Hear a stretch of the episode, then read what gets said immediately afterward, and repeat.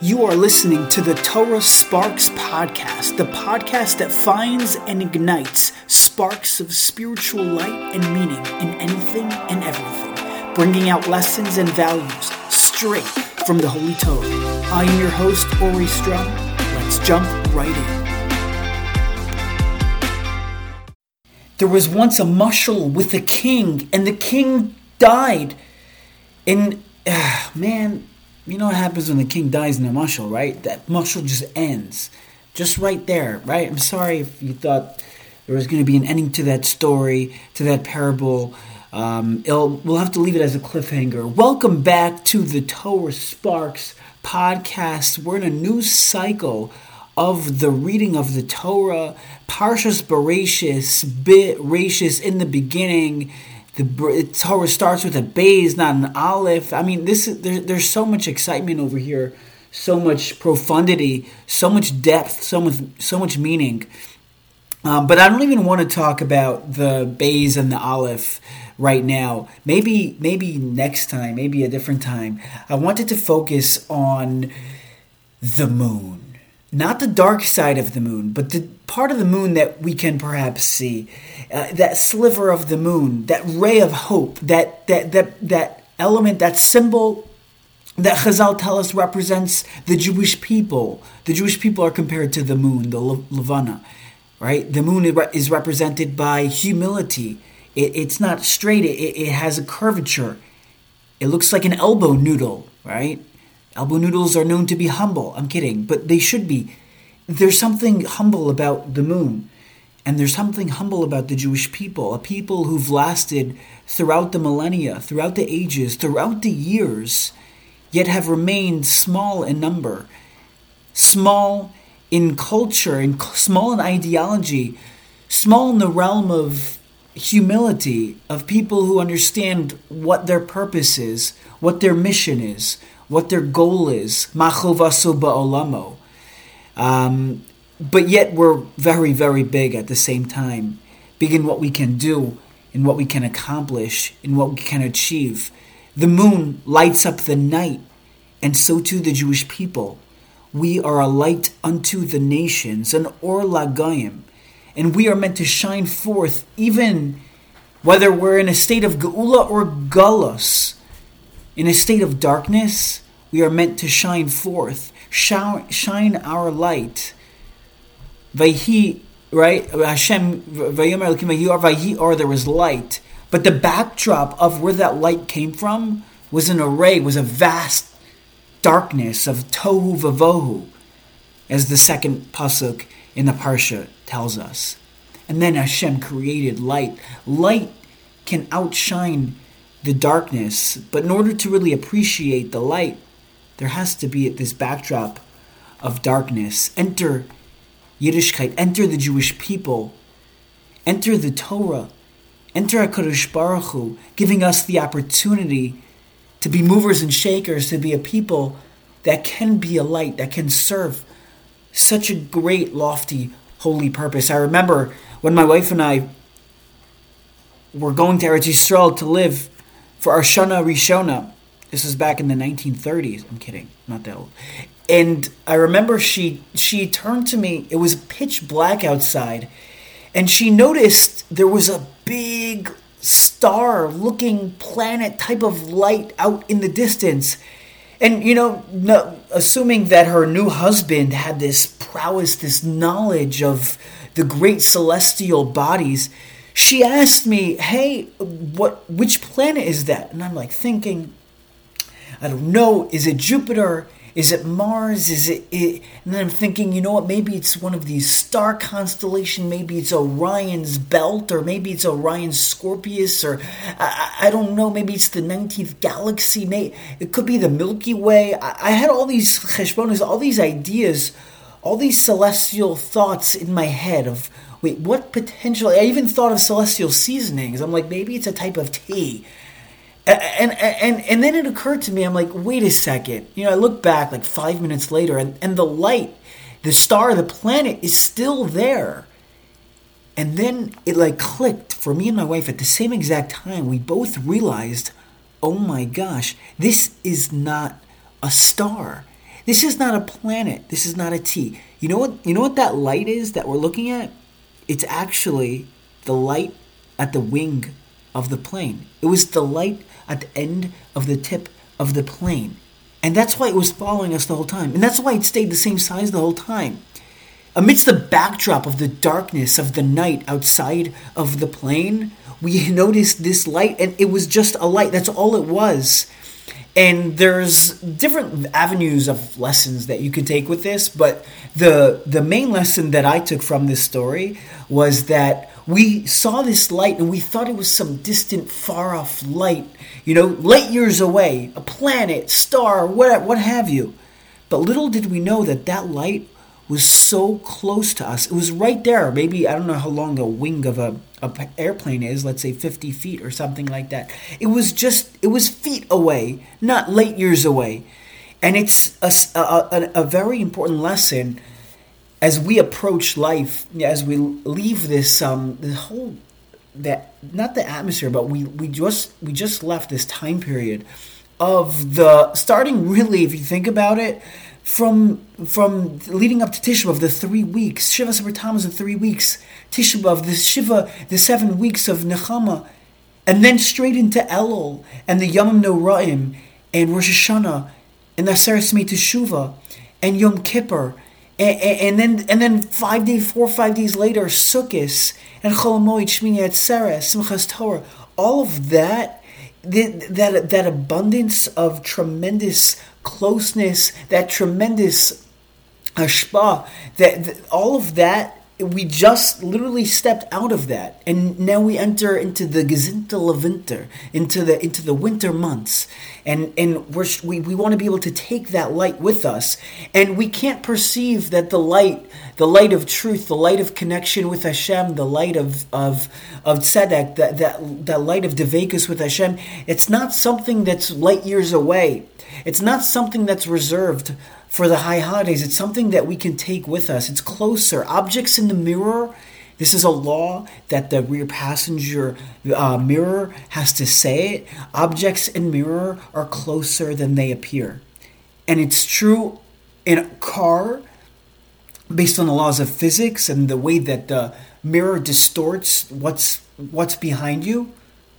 And it's true in our lives as well from a spiritual perspective. Objects in the mirror are closer than they appear. No matter how long and how much we are into the darkness of the winter, the objects in the mirror, the high holidays, those experiences of devekus, of connection, of holiness, of light that shine forth and that we experience during the high holidays, that's something that we can take with us. That's something that we can find and experience even during the winter months. Going back to the moon, the Torah tells us in chapter 1, verse 16, Parak Aleph, Pasuk Tes Zion. Vayasa Elikim es shnei ha'meoros hagedolim, and God made the two great luminaries. By the way, Bereishis is replete with amazing English words. I mean, from ex nihilo to luminaries to herbage. There's an abundance. I was noticing if you want to take out an art scroll chumash, you'll notice. Just look at the English. You'll notice a tremendous amount of lofty, deep English words. So, anyways, luminaries happen to be one of my favorite, besides for firmament. That's how they translate rakia. I'm not sure yet what is my favorite. The two up there, luminaries and firmament. It could be maybe together, the firmament luminary. I'm not sure. But in either case, Hashem created the two great luminaries, these two great lights, Eshnei Hameoros Hagedolim. It's referring to the sun and the moon. And the Torah, the pasuk continues, Es Hamaor Hagadol Memshalas Hayom. The large luminary, which was referring to the sun, shall be the dominant one, shall dominate the day. And the smaller one, Vyesama or Hakatan, the smaller of the two large luminaries, Lamshalas Halayla, that will dominate the night. This is obviously talking about the moon, Veisakochavim, and the stars. So what's so interesting is that the Torah contradicts itself. Obviously, this is the word of God. It's the Devar Hashem, so there's no stira. It's like when a Rebbe gets up in a class and says, and it begins with the whole stira in the Rambam. There is no such thing. The Rambam, something might look like a stira, but he was never actually Soser himself. There's no stira. There's no contradiction between two Rambams. And certainly, when it comes to the word of Hashem, for God himself, there's no such thing as a contradiction. But sometimes it appears to be a contradiction. And this pasuk is one of those. Because it begins, it says, God created the two large luminaries. It calls the sun and the moon by the terminology, by the phraseology of Gadol, HaGadolim. And then in the same pasuk, it digresses and it says, Es HaMa'or HaGadol, the large luminary, referring to the sun, V'yasama or HaKatan, the small luminary, referring to the moon. So the question is on the moon. I mean, the beginning half of the pasuk calls the moon the large. It's included in Ma'oros HaGadolim, but yet the end of the pasuk says Ma'or HaKatan, referring to the moon as something as small. So which one, I ask you? Again, this is through the medium of a podcast. I won't be able to hear your response back. I do apologize. But which one is it? Is the moon in the realm of Gadol, or is the moon in the realm of Katan? Is the moon large, or is the moon small? I don't understand. How can it be both? So I was looking into this, and according to the Even Ezra, he says something. This is, again, everyone's entitled to their favorite vart. This probably is my favorite vart in the whole Torah. And he says that the term Hagadolim, when the first clause, the first part of the pasuk is talking about the moon and the sun, and it's referring to as Orus Hagadolim, the large luminaries. It's speaking in relation to the stars, to the Kechavim. In other words, in comparison to the teeny tiny stars, the sun and the moon are both called Gadol. However, when the Torah is comparing them to each other, the sun and moon to each other, it says Ma'or HaGadol and Ma'or Katan. The sun is larger, and the moon is smaller. But this leads us to a question. For all those astronomers out there listening, all those space explorers, all those people out there who understand a thing or two about how the luminaries work and what's going on in space, you should be bothered by something. And the Even Ezra was also bothered by this as well. The moon is considerably smaller than the stars. Again, the Even Ezra said that in relation to the stars, the sun and the moon are called Gadolim. I mean, first of all, even the sun itself is known to be one of the smallest stars. But forget about that. The moon is a piece of rock. It is tens and tens and tens and tens, hundreds if not thousands of times smaller than the stars. So how can he say, oh yeah, in contrast to the stars, the moon is called large, the moon is called great. I don't understand. That defies the laws of reality. Besides physics, it defies the laws of reality. So what in the world is going on? How in the world is it plausible to suggest that the moon is called great, Gadol, in comparison to the stars?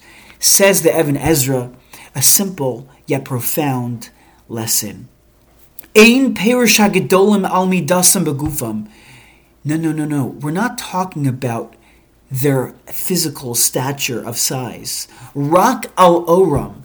The Torah is not comparing the size, because yeah, you're right, the stars are ginormous. They're much larger than the moon. But the Torah, when it's talking about the two large luminaries, when it's talking about that in relation to the stars, it's talking about how much light is given off to us here on planet Earth. And we know that the moon gives off a lot more light for us than the stars. Why? Because of its closer, because of its proximity. Right? The Even Ezra says, Bavor hayosa krova la'aretz. The aura halavana, the light of the moon, gives off tens and tens and tens of however many, I don't know what you call it, hertz, whatever you call it, of light, more so than the stars, because of its proximity to Earth. And we see how the Torah symbolizes and how the Torah phrases and how the Torah views Godless, Godlus has nothing to do with midasam begufam, physical stature. Godless, real, true greatness is not judged by one's physical stature and accumulation of materialistic possessions, whose house is bigger, whose car drives faster, and whose suit is more expensive. On the contrary, oftentimes these things can make a person smaller, again, if they're not used in the right way. But true godless, the Torah is teaching us, is contingent on how much aura, how much light a person is able to radiate and generate from the very fiber of his existence, from the very fiber of his being. And the closer in proximity a person is to Hashem, the more light he will give off and the greater of a person he will become. My friends, let's take this message, the message that the Even Ezra is teaching us, the message that the Torah is teaching us, that we have to be like the moon. We have to be able to realize that we have so much light to give off, and it's not far out there where the stars and the planets are. It's right there. It's right by the moon. It's so much closer. It's on the tip of the. It's on the wing of the airplane. It's so much closer. It's not light years away. It's feet away. And that godless is something that we can all attain and that we can all achieve. And realizing that the true godless of a person is not their physical stature and materialistic wealth and those things, but rather what makes a person truly great is how much aura, how much light a person radiates, generates, and gives off to the people, to the world, to the community, to his family, and to those everyone else, so everyone fits really in that, but to everybody around him. May we be zoche to tap into that lesson and achieve a level of true inner godless and become great, each in our own individual way. Thank you so much for tuning in to another episode of the Torah Sparks podcast. If you enjoyed this content, please leave a nice rating, a review. Even a simple review can go a long way. Please share with family, friends, anyone who you think might gain. And until that, we will see you next time.